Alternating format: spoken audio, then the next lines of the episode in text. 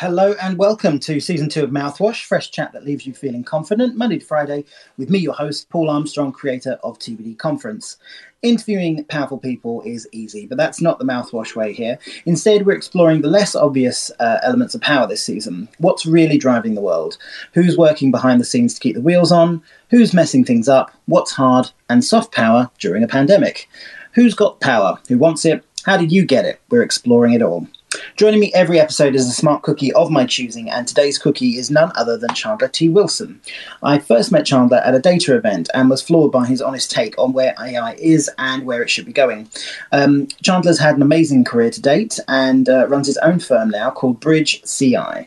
Um, he is in Portugal, I think, uh, at the moment, um, and although he's highly nomadic, uh, so I don't know. But uh, welcome to the show, Chandler. How are you doing? I'm doing great. Great. Yeah, and I am in Lisbon. Yes. Ah, I was. I was wondering. I remember uh, we had we had that quick chat and that sort of thing, and I couldn't remember if you were going. Okay, before I chat more with Chandler, uh, let's talk about where we are and how you can get involved. Um, Chandler Spaces, uh, sorry, Chandler Spaces, Twitter Spaces uh, is still a beta product from Twitter, so let's explore it a bit. Um, on the mobile app, uh, the top bit is called the Nest. That's where I or any speaker can post tweets like the ones you can see up there. Mouthwash uses this area to discuss them in a section called Desert Island Tweets, which we do a bit later. You can click through, follow accounts, links, etc. It's very, very handy and it's a unique feature to Twitter Spaces. You can see all your beautiful faces over at the bottom, um, and uh, speakers are at the top uh, and first. Spaces allow up to 11 speakers at a time, including the host, so you can have a really good chat, pass the mic around, have multiple voices, but uh, it's not a free for all and a mess. Um, it's very easy to sort of uh, moderate and that sort of thing, but lots of changes are coming too. If you're in a space and you want to request the mic, just hit the bottom uh, mic at the bottom left, and uh, you'll uh, alert the host that you want to actually take the mic. Um, once you've done that, uh, you will either be put into a queue if you're waiting, or you'll actually just go live and you'll be able to speak. We don't actually uh, do that here on Mouthwash. Uh, it's more of a show format, but we do take questions via the hashtag Mouthwash Show, all one word. Uh, you can click it in the title actually and save your fingers some typing at the moment. That's a new feature that Twitter rolled out recently, and they're also introducing a slew of monetization features, so you actually know they're serious about spaces. So you'll be able to pay for really extravagant spaces and get extras and all of that sort of stuff soon enough. But mouthwash is free. Um, if you look at the bottom right of your screen, you'll see some icons, some dots, some people, the heart, etc. Dots are where all the settings are, so you can turn on captions and accessibility features if you need them. Um, but let's uh, do some audience participation to start. Um, let's share out the space. So if you please join me and click the icon on the right, the little up arrow with a staple pointing upwards, um, that will share the space. If you click on it and you just literally put click share via tweet. Um, you'll be able to do and just put live now or whatever you want to write, uh, and then hit tweet, and that will go out to the world. Um, it's a good thing to do, not only because obviously it's nice to sort of share spaces that you're in that you think are valuable, but also for everyone that we get into the live Twitter spaces, Ecologi are actually planting a tree in the TBD forest. Um, they're incredibly smart people um, who are offsetting carbon footprints, and they make it super, super easy. So if you go to ecologi.com, that's E C O L O G I.com, you can check out our forest, or you could even start one of your own, whether it's personal for business business. Elliot and the team over there are great partners to work with, and I can't recommend them enough. Thanks also to Shell for sponsoring the show. Shell's recently published a target to be a net zero emissions energy business by 2050 or sooner, obviously in step with society. And you can find out more about how Shell is powering progress over at shell.com forward slash powering progress. Okay, time to shower Chandler in a disgusting amount of emojis. So if you look for the heart with a little plus at the bottom of your screens, you will find all the emojis that you can use. More are coming, we're told. Um, click the heart with a plus and begin showering while I tell you more about Chandler. And please don't stop until the end. All right, so if you're ready, steady, go. Chandler is what I call an artificial intelligence realist. He knows the power of AI and where it's going, but he's honest about how fast we'll get there and what the results will be. I don't think um, Chandler will mind me saying uh, that he's not everyone's cup of tea because he doesn't mince his words and holds power to account. He's worked with some ginormous entities from Walmart to HSBC, uh, the EU to Wells Fargo, and a lot more besides. Now he's running his own shop, Bridge, uh, Bridge CI, Chandler's working with even larger entities and continues to pioneer the use of machine intelligence, open source intelligence, which uh, is an acronym OSINT, which I learned, um, and alternative data. Uh, and he's solving big problems. Um, he's no PowerPoint consultant, though. Uh, that was the one thing that always struck me with him. Uh, Chandler gets into the data and really fixes things, and that makes him my North Star when it comes to AI. Thanks for joining us, Chandler. What was the first thing that you thought of when you woke up this morning? Oh wow. Um, I think uh, I, I, I thought that it was first off I was thankful that it was nice out and sunny and that I wasn't in London and it would be gray.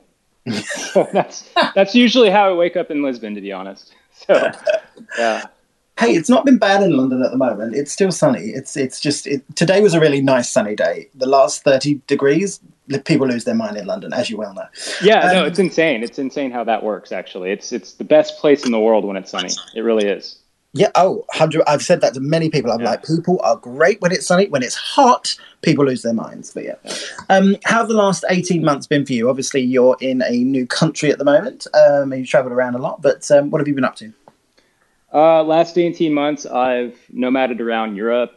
So I was in London, I was in France, I was in the Netherlands, and, and in Lisbon. So it's it's sort of been like a, a European vacation of sorts, uh, with sort of the the gray area of COVID and not going back into the office or potentially going back into the office uh, when I was at the corporate world. So I took advantage of that and tried to nomad around as much as I could. So mm. it's it's been pretty fun in that sense. That's good. I think there's a lot of people who sort of wish they'd probably done that a little bit earlier and that sort of thing. But obviously, they have, I don't know, jobs and different bits and bobs, which, you know, some have tested their limits, others have not, I think is the phrase. So I hats off to you for doing that. Um, I was very tempted to do it myself, I must admit. Um, right, let's start at the top. AI is an umbrella term um, for a huge industry. Um, how have the last 18 months been for the AI industry and um, community in general? What's changed?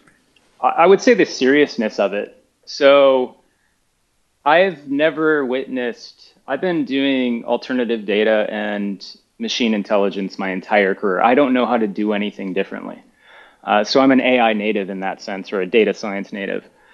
I haven't seen such a rush of commitment by large organizations ever in my career uh, that I have in the last, I would say, 12 months. And I think this is a combination of organizations shifting to digital work, but then how do you manage that complexity? And a lot of people are sort of focused on this in the digital transformation standpoint, but actually it's a data problem. You're only going to be able to manage these decentralized systems with the use of AI and alternative data sets. And, and now they're actually getting very serious on this. So um, I would say it's pretty good. And the focus on automation, there's a lot of things that could have been done that they're now doing in 2021 that could have been done, you know, in 2012, 2014. Uh, you know, I was at Walmart. I was building out these automated uh, reports, for example, with machine learning and stuff like this that were synthesizing all these data sets.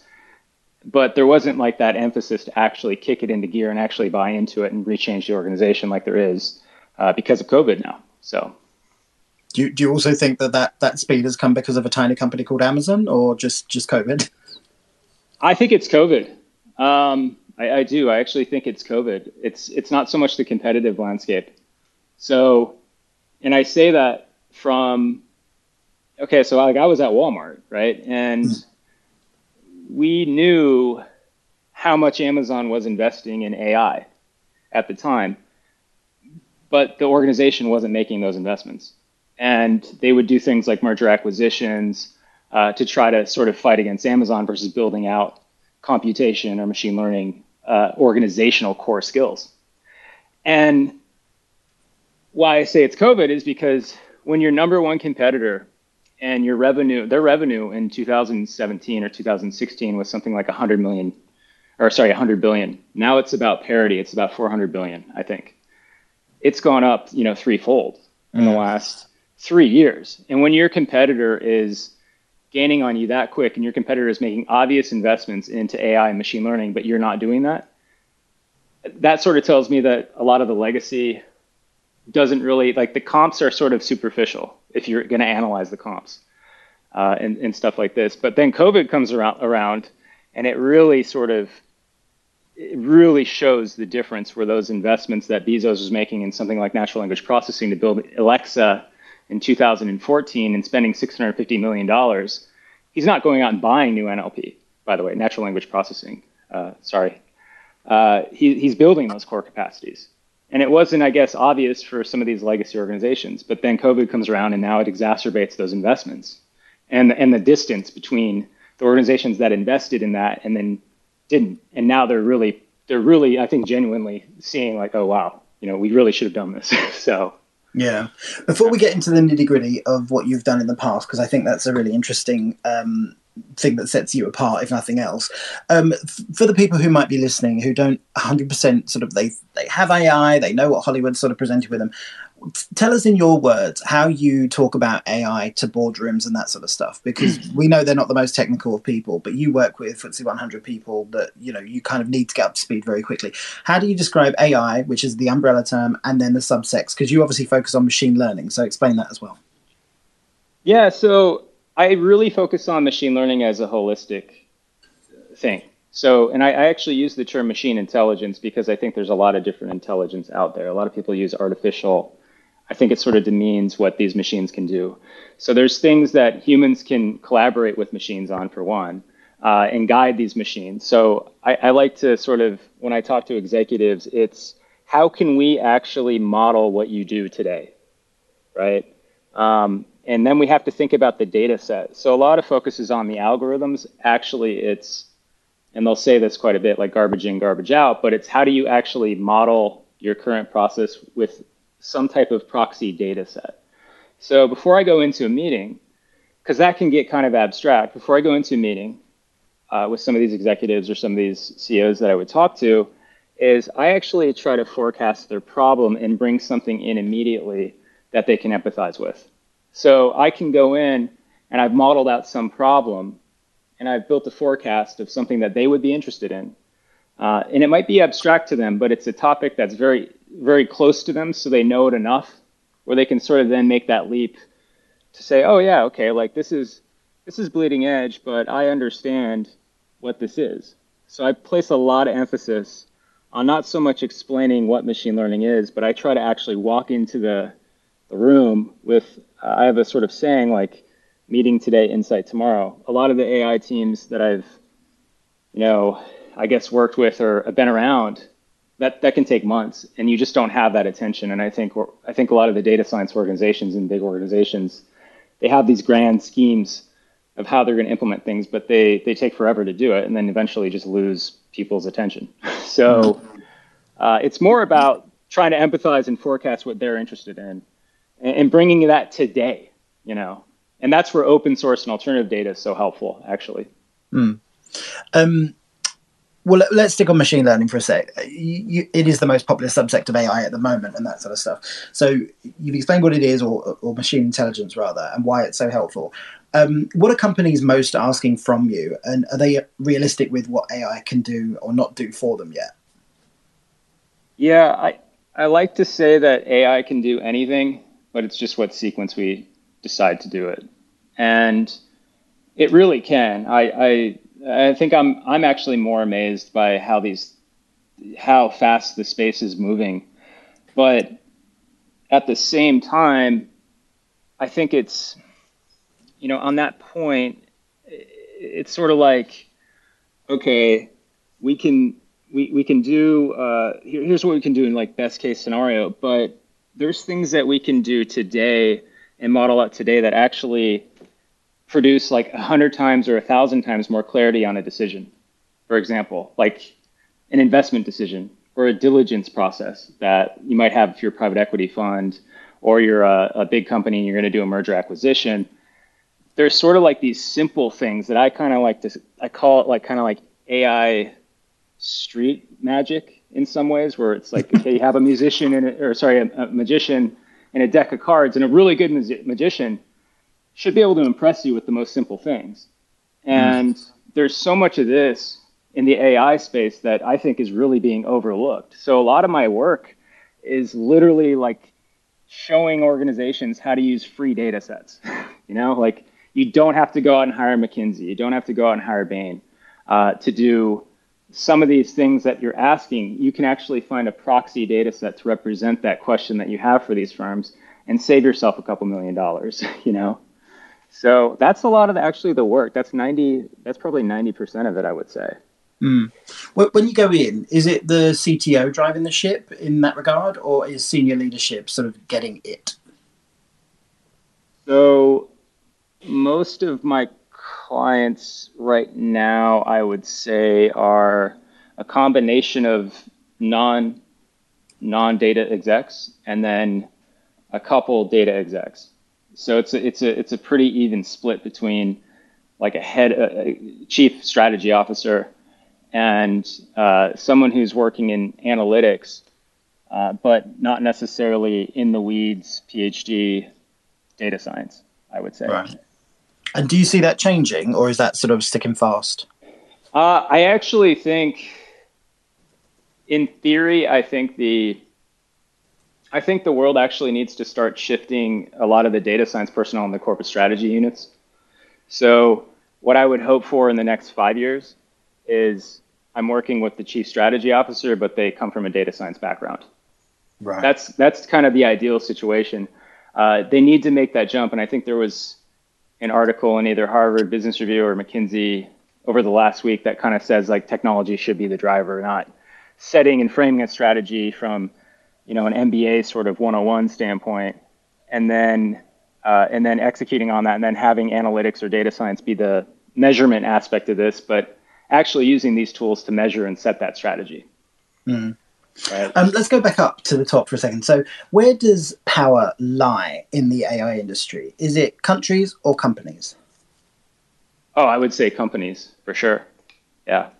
And why is that? Just because they have the most capital or they have the most vision? Uh, so I've worked in public sector. I spent my first five years in public sector. They can't move fast enough. Um, the people that are attracted to public sector just can't make these decisions.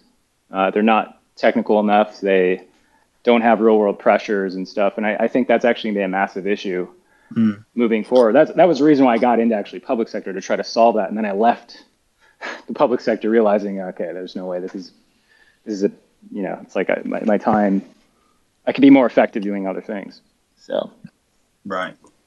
Um, talk a bit about your roles for the EU and how they differ um, from Walmart. The the jobs that they were asking you to do were they similar or were they sort of different?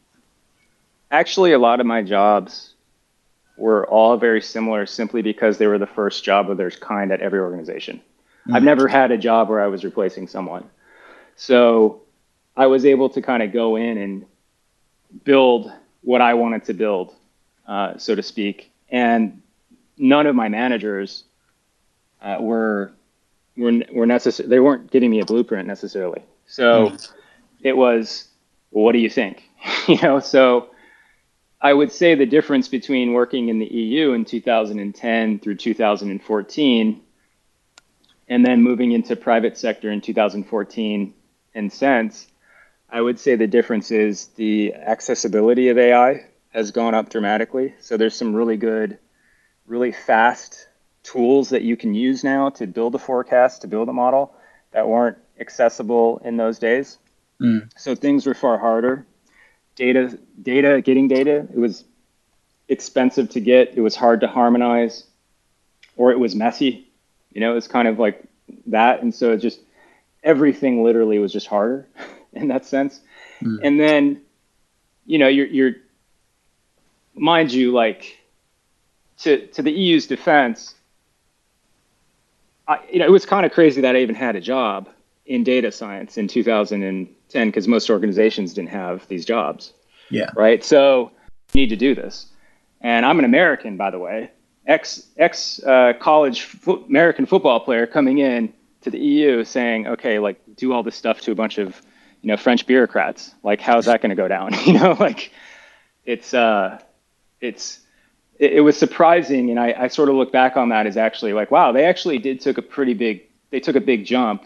I felt they could have done things faster at the time, but that's how you always feel, you know, especially right. especially when you're young and and stuff like this. But uh, you know, AI wasn't a term at that point. Open source data was not a term at this point. Alternative data was not a term, and we were doing those things ten years before anyone was even mentioning those things.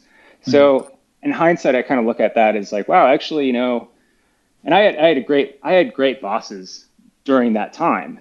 It was the organizations that were very challenging uh, to implement new things, but at the same time, like knowing what I know know now, very progressive in some ways. Mm. Yeah, it, it, sounds like it actually. I'm, I'm I didn't know um, you were a, a, a, jock, shall we say? Uh, so that's quite yeah, that, yeah. Um, you mentioned um, that companies are in charge or, or, has the most power in the AI industry. Who, who are those companies specifically? Uh, definitely Google, Amazon, I would say Facebook, and then Microsoft, and then probably NVIDIA. Right. Uh, uh Nvidia is is that Chinese or is not? I never I never remember. No, no, no, no. That's they um they make the computational tools, so they make right. the graphics processing, and that's something that as uh, so graphics processing units, the things that play these video games that we have, they yeah. they turn out like that architecture is really good for machine learning. So yeah. most of their business is driven by that. And, and yeah, like you know, everyone's gaming now. It's kind of a big thing. You got esports, but I think the big money is moving forward is uh, specific chip manufacturing for AIs. And so yeah. you see Google getting into this too, and, and they have Tensor Cores, uh, which is part of their AI framework for TensorFlow. Uh, but still, it's it's not quite easy enough for people to just sort of step in and do it. So mm. NVIDIA is the most dominant company in that sense in terms of the computation and it's largely driven their valuation beyond. I think it's beyond Intel at this point. Um, yes, definitely. So, um, for some reason, I thought they were Chinese, but that's interesting. So that list that you gave me, two things. Number one, sort of jump out at me. Number one, all Western. Number number two, um, uh, that's gone. But anyway, talk about that. Why no no one in China doing AI? I, I heard that it was a big old uh, ten, Chinese was running ahead. Yeah, Tencent and Baidu, and then on some levels, so if we were talking about companies versus government, I would say the Chinese government probably has a better handle on it than any government. Mm. Um, probably even Western, I would say, even in, in, many senses, just because it's you, you have some abilities, right? If you're trying, if you're a Chinese government, and you know you can do things that you can't necessarily do in a uh, elected sort of more open uh, society, and so they can actually set a pretty consistent agenda, and they've they've I would say the difference between the AIs in China is quite good, and they've actually published more patents and, and IP in AI over the last, I think, few years than than actually the United States. Um, but it's like the difference between Michael Jordan and Shaq, I would say.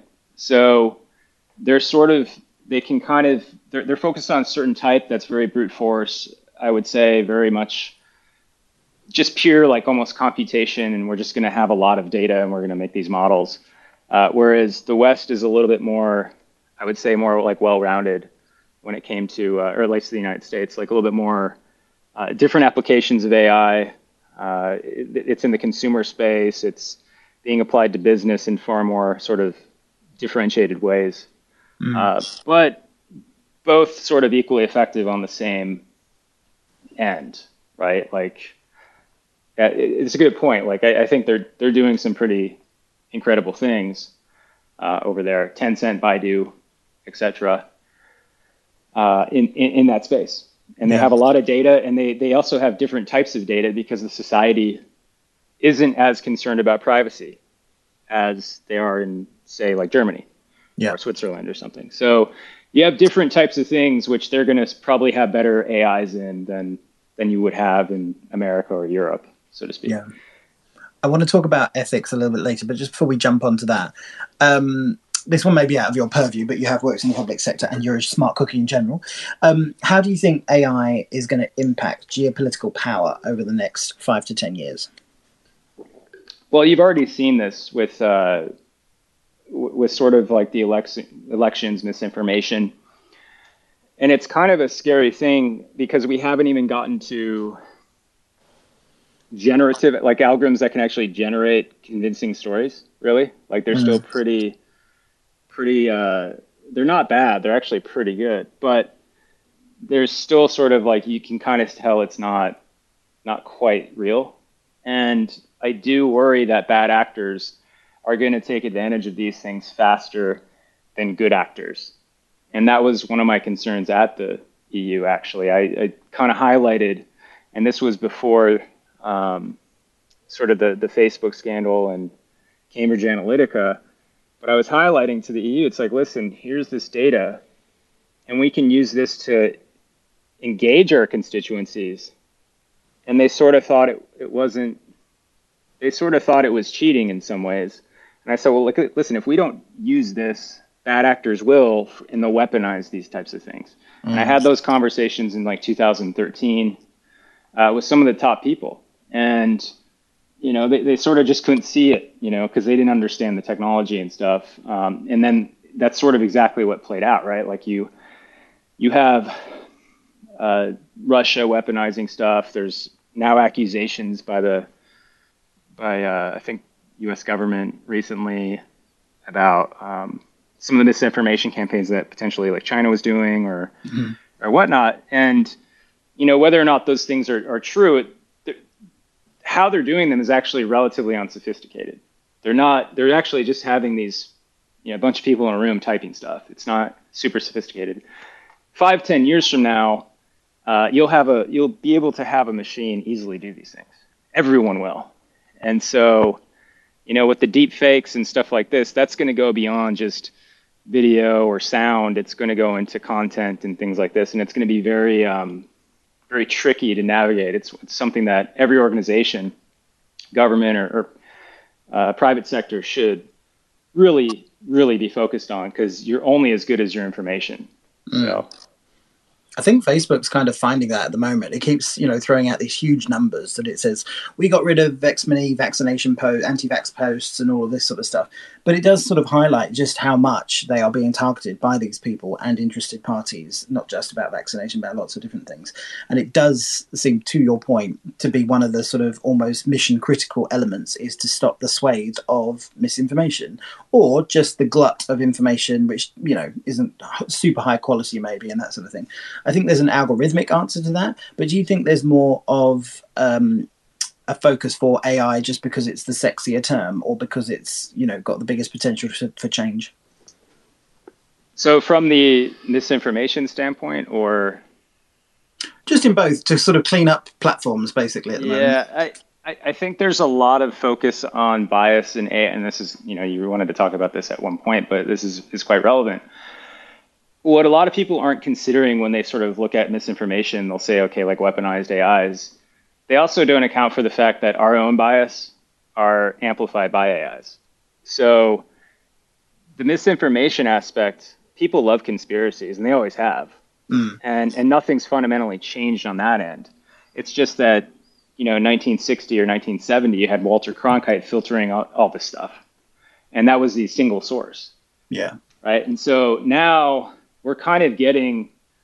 You ever seen those those commercials like "This is your brain on drugs," where yeah. they're like breaking the kitchen and stuff like this. This is our political system on information that we actually want to see, which is a you know it's our brains were not designed to comprehend all of this stuff. I mean, they just weren't. And mm-hmm. the fact that we think that you know we're flawless in this and it's all about bias and AI, I think is sort of like it's not it's not being introspective enough on the problem.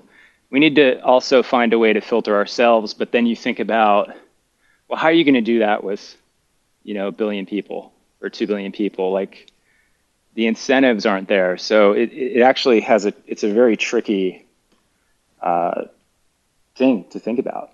That's the um, killer, isn't it? It's yeah. about incentive. When when you think of platforms just cleaning cleaning up generally, yeah. um, and we talked about this um, with um, Simon Andrews recently from the Fix. Uh, he he said, like you, they make money off of this stuff. Why would they change that until they can make more money off of not showing it? If that makes sense, they haven't fixed the, the wrong problem yet. If that makes well, sense. So. But, but also too, it's like we want that same thing, right? So I, I want to see the news feed that sits there and agrees with me.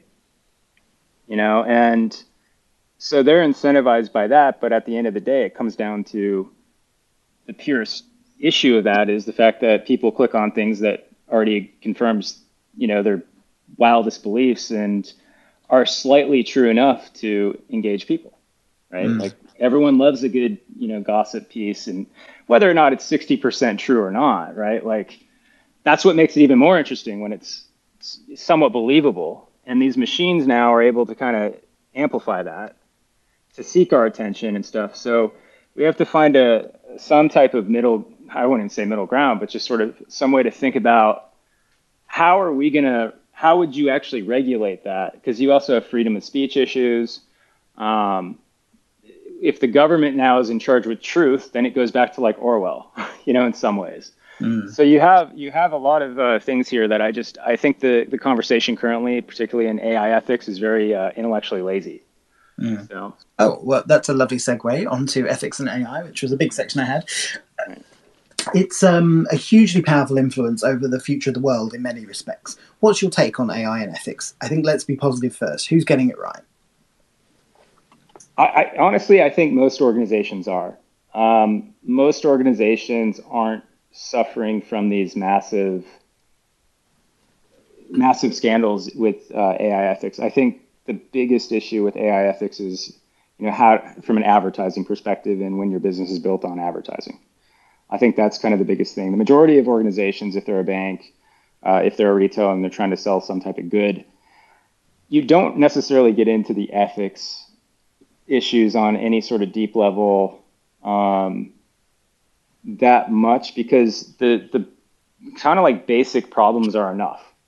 You know, basic like how to predict the forecast or something like this. So I think generally most of these organizations are very uh, still very basic on the ethics uh, stuff, and they haven't kind of reached that point where they need to really think about uh, these things on a, a, super super deep level. One of the one of the examples of AI ethics, for example, that always comes up is the Amazon. I think there was some algorithm they were using to filter through uh, applications, and they found that their algorithm favored men yeah. over women engineers. And this this is something that comes up as like the problem in AI. And the point that I sort of like to make is, well, they found it and they fixed it.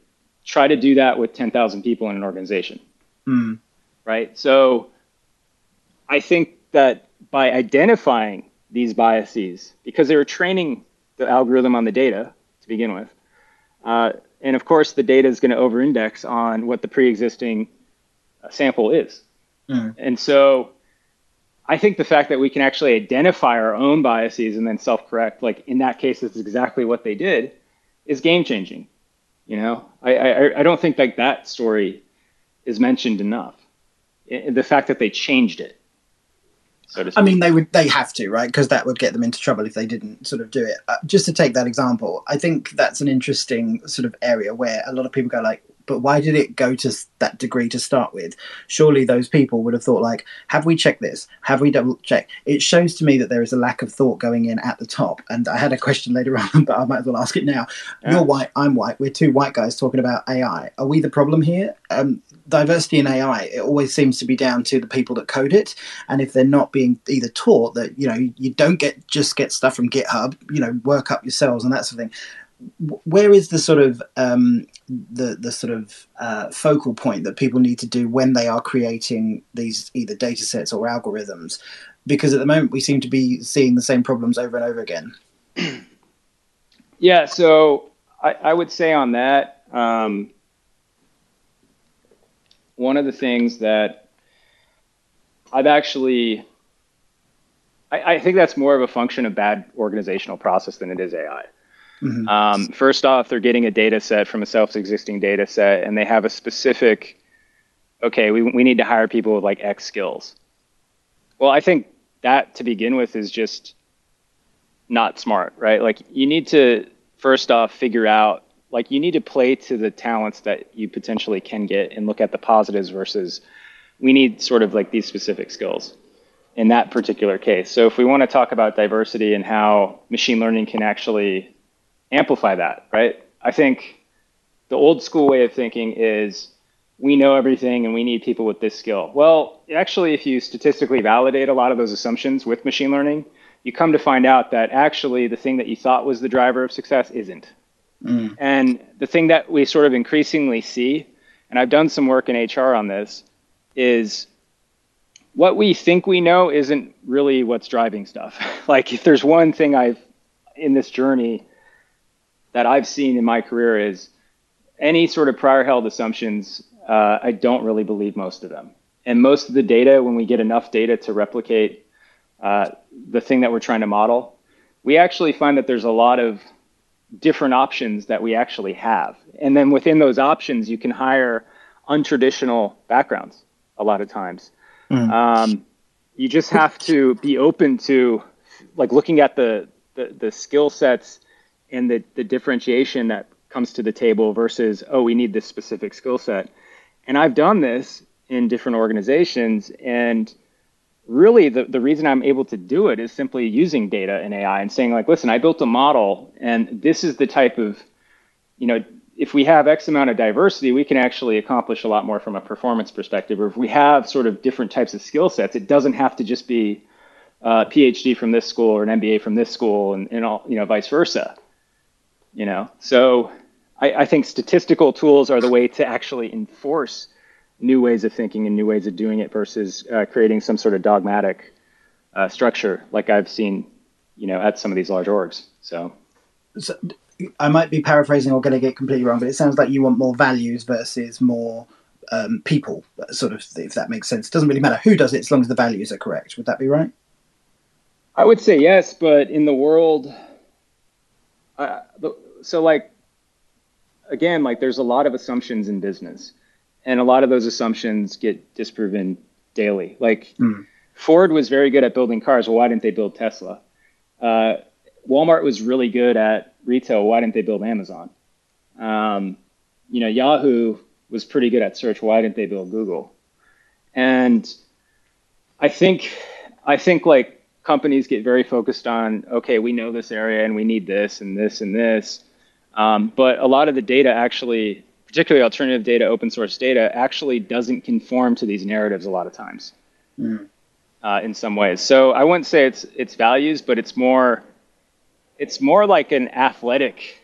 If you're a if you're running a pro sports team, it's like okay, I don't I'm not really interested in uh, I'm interested in results or Moneyball, right? Like I always kind of say, it's a combination of Inception and Moneyball where you're trying to get to the core of the idea, but then you're trying to optimize for that idea. And a lot of times it's unorthodox. Well, within that unorthodoxy, you're going to actually bring in more diversity. And then the only thing we don't, we, the only thing we're certain in business is, you know, we don't know what's going to go on in 12 months.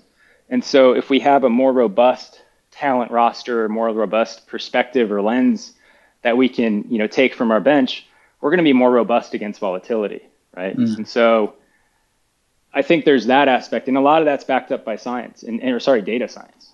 Uh, a lot of those initiatives I was able to actually get through in some of these organizations to hire, you know, some people that didn't didn't have um, even a college degree, but they did the task at hand that we gave them during the, the interview process better than people with PhDs. Well, you know, those people were from underrepresented groups. Mm. And the, and the goal wasn't to hire those people. The goal is to get the best person. You know, so um, we we need to sort of broaden our, our our our, sort of understanding of what we sort of need, and I, it's a, it's partially a data problem. It's partially a management thing. And this is yeah. kind of my this is the line I, I straddle quite a bit these days between like corporate strategy and data science. So.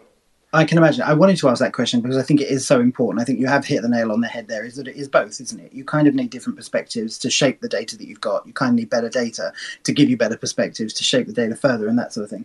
How do companies um, ensure that data sets um, that they have can be that they use to train AI um, are fair and balanced as possible? Uh, one way is to have more data sets. So, uh, unfortunately, that's an issue that still requires human judgment. There's actually some people I know that I worked with at Walmart that are, are uh, working on organizations to actually validate whether or not the data set is, ro- is sufficiently robust enough to build a model on. Okay. Mm. Um, but it is a tricky question. And right now, it's one that's usually with judgment, right? What I prefer to do is bring in more data sets. You have to harmonize those data sets, uh, which is somewhat of a messy task. Mm. But what, what, does that what does that mean? Because I don't think many people would know what you mean when you say that. Yeah, so just making sure that it. Uh, think about like a stock market data set, right? You got on one column you got the date, and then you have the price, and then you got the high and the low. But then what you might actually add on to that data set is maybe your product sales, but you got to make sure that that data is landing on the same date So like, okay, on this date, our stock price was X, and our um, our sales were Y, you know, so to speak. And but as you start to add, like our Google search trends, were this were, was at this score, and so you have to make sure that those different data sets are harmonized from a um, a date standpoint, but then also potentially normalized, meaning, okay, we're going to put them on a scale of 1 to 100. So then you have to kind of transform the data set, uh, and you can look at the percentages, and then you can build potentially better models by not looking at the pure numbers. I know I'm getting kind of probably technical here, uh, but it's it's a, it's a pain, and uh, it's a it takes up like you know 60 to 80 percent of most data scientists' time. I would say. I must admit, it sounds like something I would not get a lot of joy from, but I assume people who do do get a lot of joy from it. Um, no, that's that's we... not. No, no one gets joy from that. It's no one gets joy from it. Yeah. Well, then they must get paid incredibly well for it. Um, how do we as people control the data about ourselves that's used to train AI? Ah, uh, that's a that's a tough one. I don't know because uh, there's a lot of opt outs that you have these days, but mm. the issue that a lot of people won't think it. So a big organization will say, well, you know, you can opt out. So we gave people the choice. But if 99% of people don't opt out, well, then they have the sample size to sufficiently model your person, so to speak.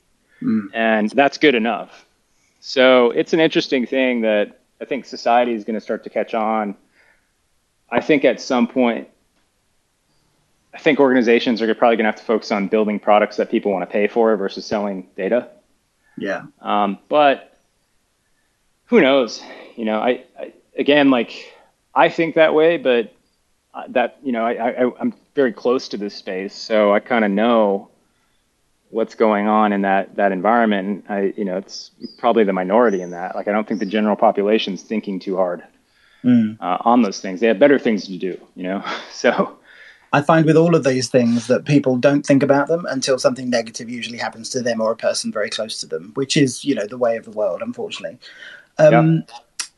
Question for it, it, was a very interesting New York Times article. I remember that they bought, um, I think it was like a $33 algorithm and bit of um, kit, and it was um, trying to match people in the real world with facial recognition software that they've bought online and they managed to get an 82% um, match rate around a certain area, including a professor um, of criminology and that sort of stuff. Um, and it just sort of showed how much of our data is out there and how little um, that sort of data that can sort of a go for, but also the, the power of that sort of stuff. When you think about all of the um, uses of AI, machine learning, and that sort of stuff, is facial recognition the one that you have most concern over, or is that low down on the pile for you? Um, I'm actually more concerned about getting at the cognitive level because there's so much. I, I think facial recognition. Okay, fine. Like they can identify me. I know that uh, the Chinese government, I think, designed an algorithm that detected who was a terrorist or something yeah. with facial recognition, and it was apparently like 90% accurate. Now, what they're training that on, I don't know, but it's probably whatever they're trying to accomplish on that. It probably was 90% accurate. Whether or not those people were should be defined as terrorists, probably the question, right? Yeah. Um, but it probably was accurate. These types of things are going to be very accurate. I think what's more interesting is the tells from that. So, are we going to get to a point where you know, we're just going to have these facial recognition tools in a as a judge, for example, and with 99% accuracy, it's going to be able to identify if we're lying or not, yeah. or um, looking at our written text as well. Because I always kind of like to say, like, you can't outrun your linguistics. So what you write is basically you, and you can reverse engineer that pretty easy uh, if if you're an algorithm. Um, and then mm. from that, you can you can tell things like your political affiliations or who you're going to vote for, or what you think about a product, or any sort of even like second or fifth degree things that maybe you don't want to expose to hmm. people. Mm. I think that's going to be the interesting space moving forward. Now, I say the the judgment aspect, right? Like, okay, we're gonna have an algorithm judge whether or not we're guilty or or innocent. I always also say on the flip side of that, if I was lying and I was a convict, I'd any day of the week prefer to have a human jury. If I was innocent, I prefer to have a machine. Yeah. Uh, because we know how biased judges are. And this is another thing that's not talked about. We know how biased jur- juries are. Uh, Danny Kahneman's done a ton of work in this. He has a new book, Signal to Noise. Uh, they explicitly go over this.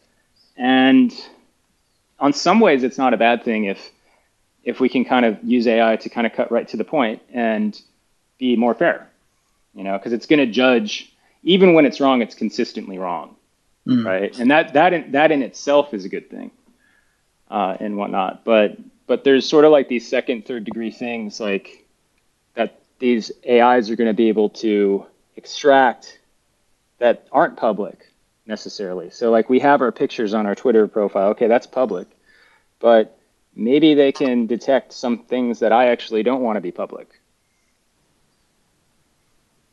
Absolutely. I mean, Amazon and Snap and Facebook are all looking at every image that you put up on the uh, on their platforms and scanning the backgrounds to see what products you have, what you might like, and that's the inference.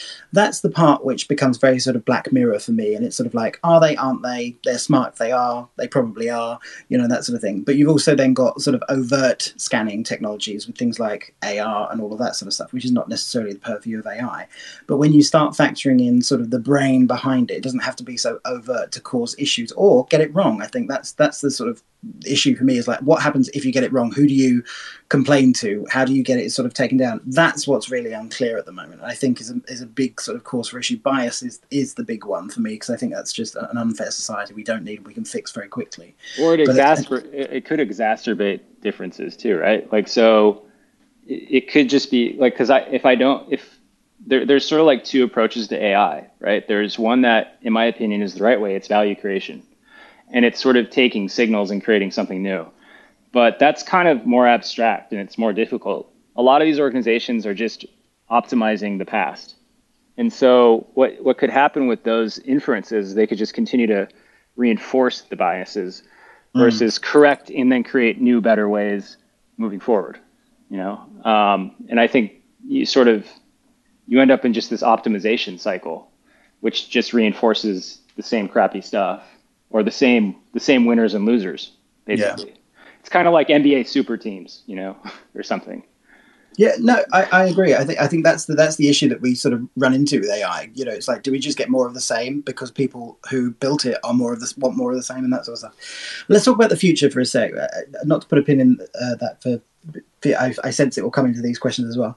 Um, let's start with where we are now. So you've got chatbots, facial recognition, uh, image tagging, natural language processing, sales prediction, self-driving cars, sentiment analysis. That's where we are right now. Obviously, there's refinement to do in all of those, but where will we be in, say, 10 or 20 years from now? Ooh, uh, I think I think there's actually going to be a lot of focus on uh, humans as an or, as a structure. So I think we're still far from optimizing how we work in a decentralized capacity. And if I just sort of look at where things were 10 years ago and where they might be 10 years from now, is I think there's going to be a lot of thought between, and there's going to be a lot of data, particularly now because we started this decentralized work and digital work and and so I think there's going to be a lot of thought on how we cohabitate in this sort of digital and physical world and then how we work. And we're going to learn a lot moving forward on organizational design because there's going to be some emphasis in the next probably two to five years on designing tools, leveraging graph analysis and and uh, running algorithms across these you know massive graphs on who works together and then how to actually optimize and create new new ideas uh, in the most optimal way. And so in 20 years, I think that'll be relatively refined. Uh, and then once you have that, I think you're going to probably have more. You're going to have probably like massive organizations that have invested heavily in AI uh, that are running the world. The Googles, the Amazons. It might be someone new, but then I think you'll have this very rich top structure, and then you'll have this sort of very rich middle structure, so to speak. Because um, I think people that are working in the corporate world now are going to have probably you know five or you know, four or five employers versus one, and yes. they're gonna they're gonna be optimized much like for every job, not just okay, you know, join this one organization. So I think there's gonna be more in sort of like how we work uh, actually in the next 20 years. Um, and, and in a mm-hmm. weird way, I think we'll go back to like we'll get back to being human on some levels because some of that will be more optimized. So we're going to. I, I don't know if you remember like the movie Her. Yep. Where where he you know he, he has this AI and he, it's his girlfriend he falls in love. The interesting thing about that, I don't know if people quite understood this, was he had a very like I would say upper middle class lifestyle and he wrote cards. And I think the value on some of those things that are more human are going to go up because some of those other things are going to be very optimized. Mm. No, I, I, agree with that. I think there is, you know, anything which has a human touch or that you know is taken time. You know, it's the the lick test they call it, don't they? When yeah. someone's written a card and they like smudge it to see if it's actually with ink or a computer these days and that sort of stuff. I, I 100% agree. I think um, there's a lot there's a lot to unpack um, when it comes to the future of AI and certainly who owns it and the industries and that sort of stuff. I, I, am really interested in the environment at the moment. I'm, I'm um, batting around whether season three will be in, about the environment or not. But um, tell me what you think about AI can bring to the environment. Do you think it can bring it back into balance? Do you think there's a hmm. super intelligent system um, that could be tasked with a geoengineering project in our future, say? Well, yeah. I mean, like, uh, I, I think actually, so the explosion in alternative data has been driven by ESG, for example. Yeah. So I, I, I, you know, I was doing alternative data 10 years ago. No one cared about it. And now literally just about every one of my internal alternative data projects revolved around ESG. And before it was this, the good thing about data and different data sources is, you know, I think there's that saying, what doesn't get measured doesn't get improved or something like this. Mm-hmm. And these alternative data sets are now enabling organizations to actually quantify that into their valuations and into their forecasts, right? And so I think on that end, it's a massive leap forward. And literally, the most the the most like amped people to leverage these data sets are in the ESG space, um, without question. Uh, and so I think I think just from a data set standpoint, we're not even talking about super intelligence, right? We can start to quantify how much carbon should be worth or price it out on a market and create a market for it. Mm. and that's something that couldn't have been done before. Now, on the more super intelligent side of things, you now can actually look at carbon reduction and qu- quantify that with a combination of satellite imagery and machine learning algorithms that can very, very, you know, uh, with a lot of precision, analyze how much is going down, how much is going up. Uh, is this forest actually being cut down or not being cut down, uh, or something like this? And that creates a lot of opportunities for uh, different types of financial markets, which creates the incentives uh, that are probably going to be needed to actually solve this. I don't think that. I, I, think there probably needs to be financial incentives to solve these problems. Um. It just seems like that's sort of the way things work in, in this world.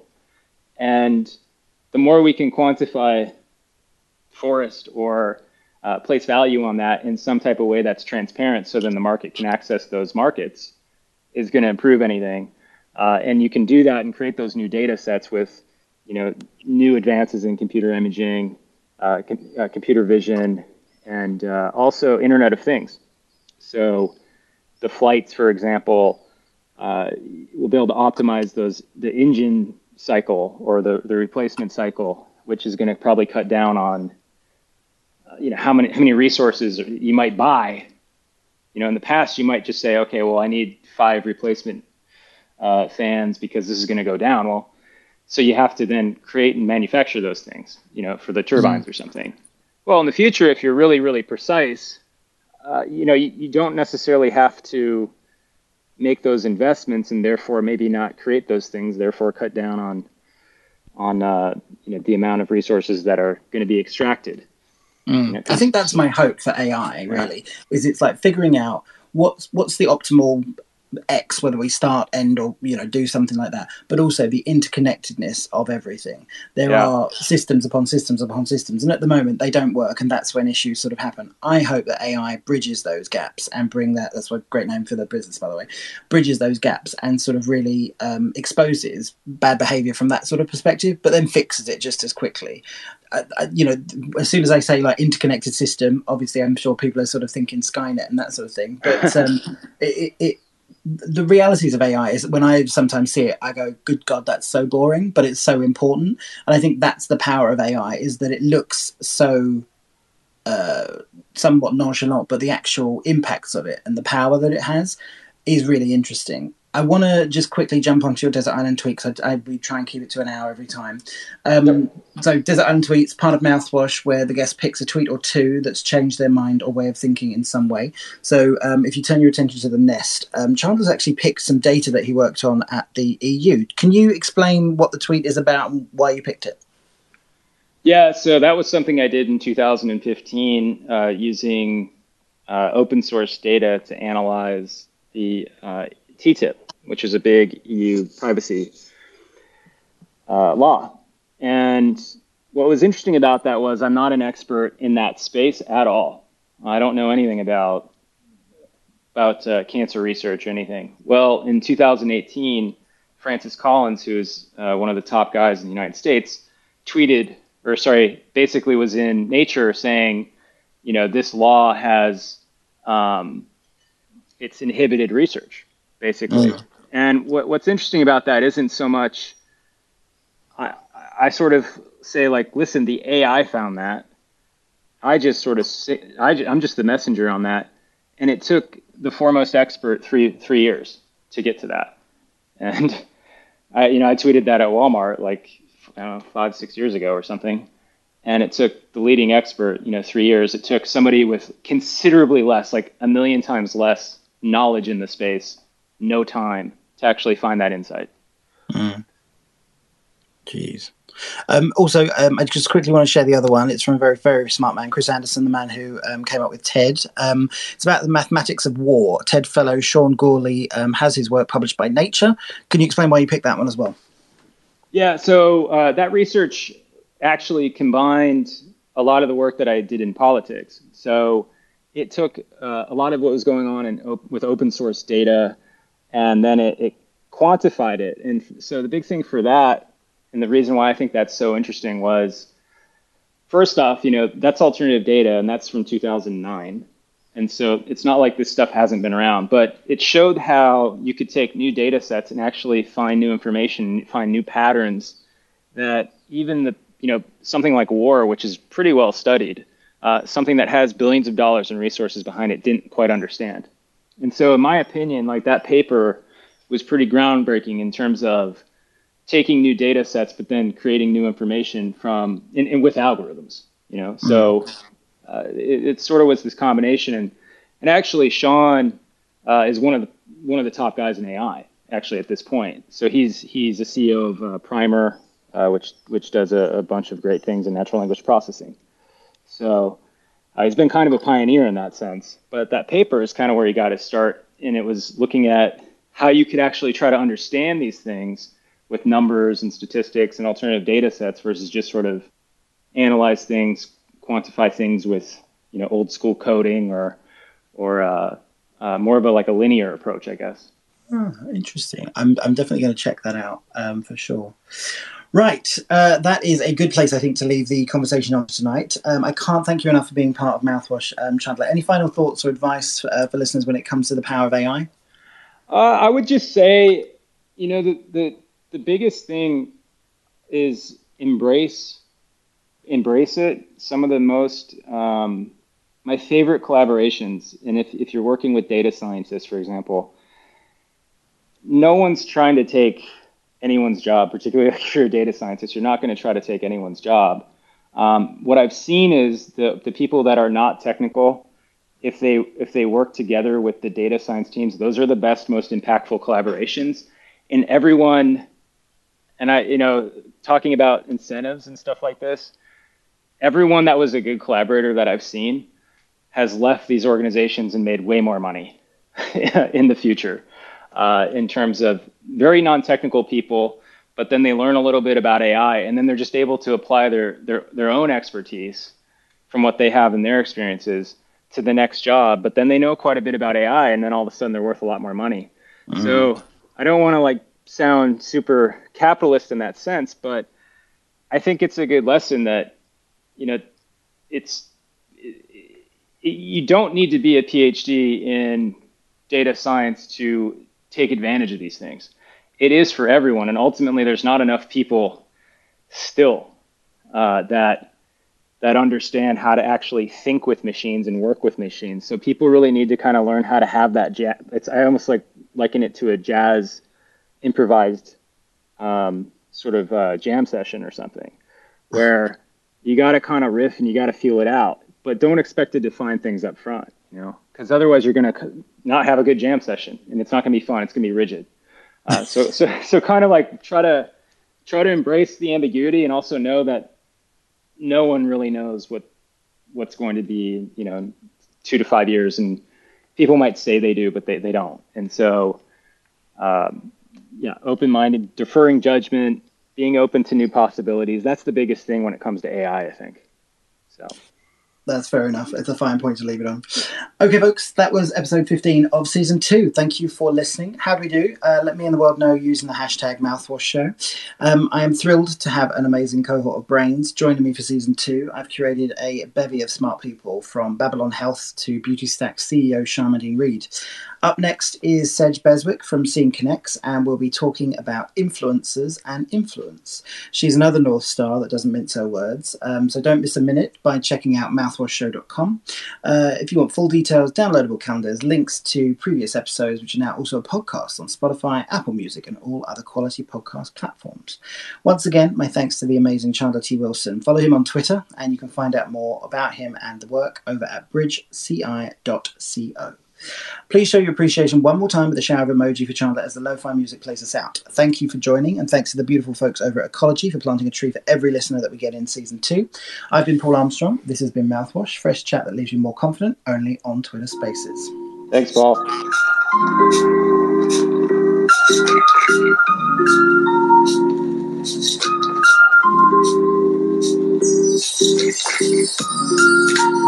you.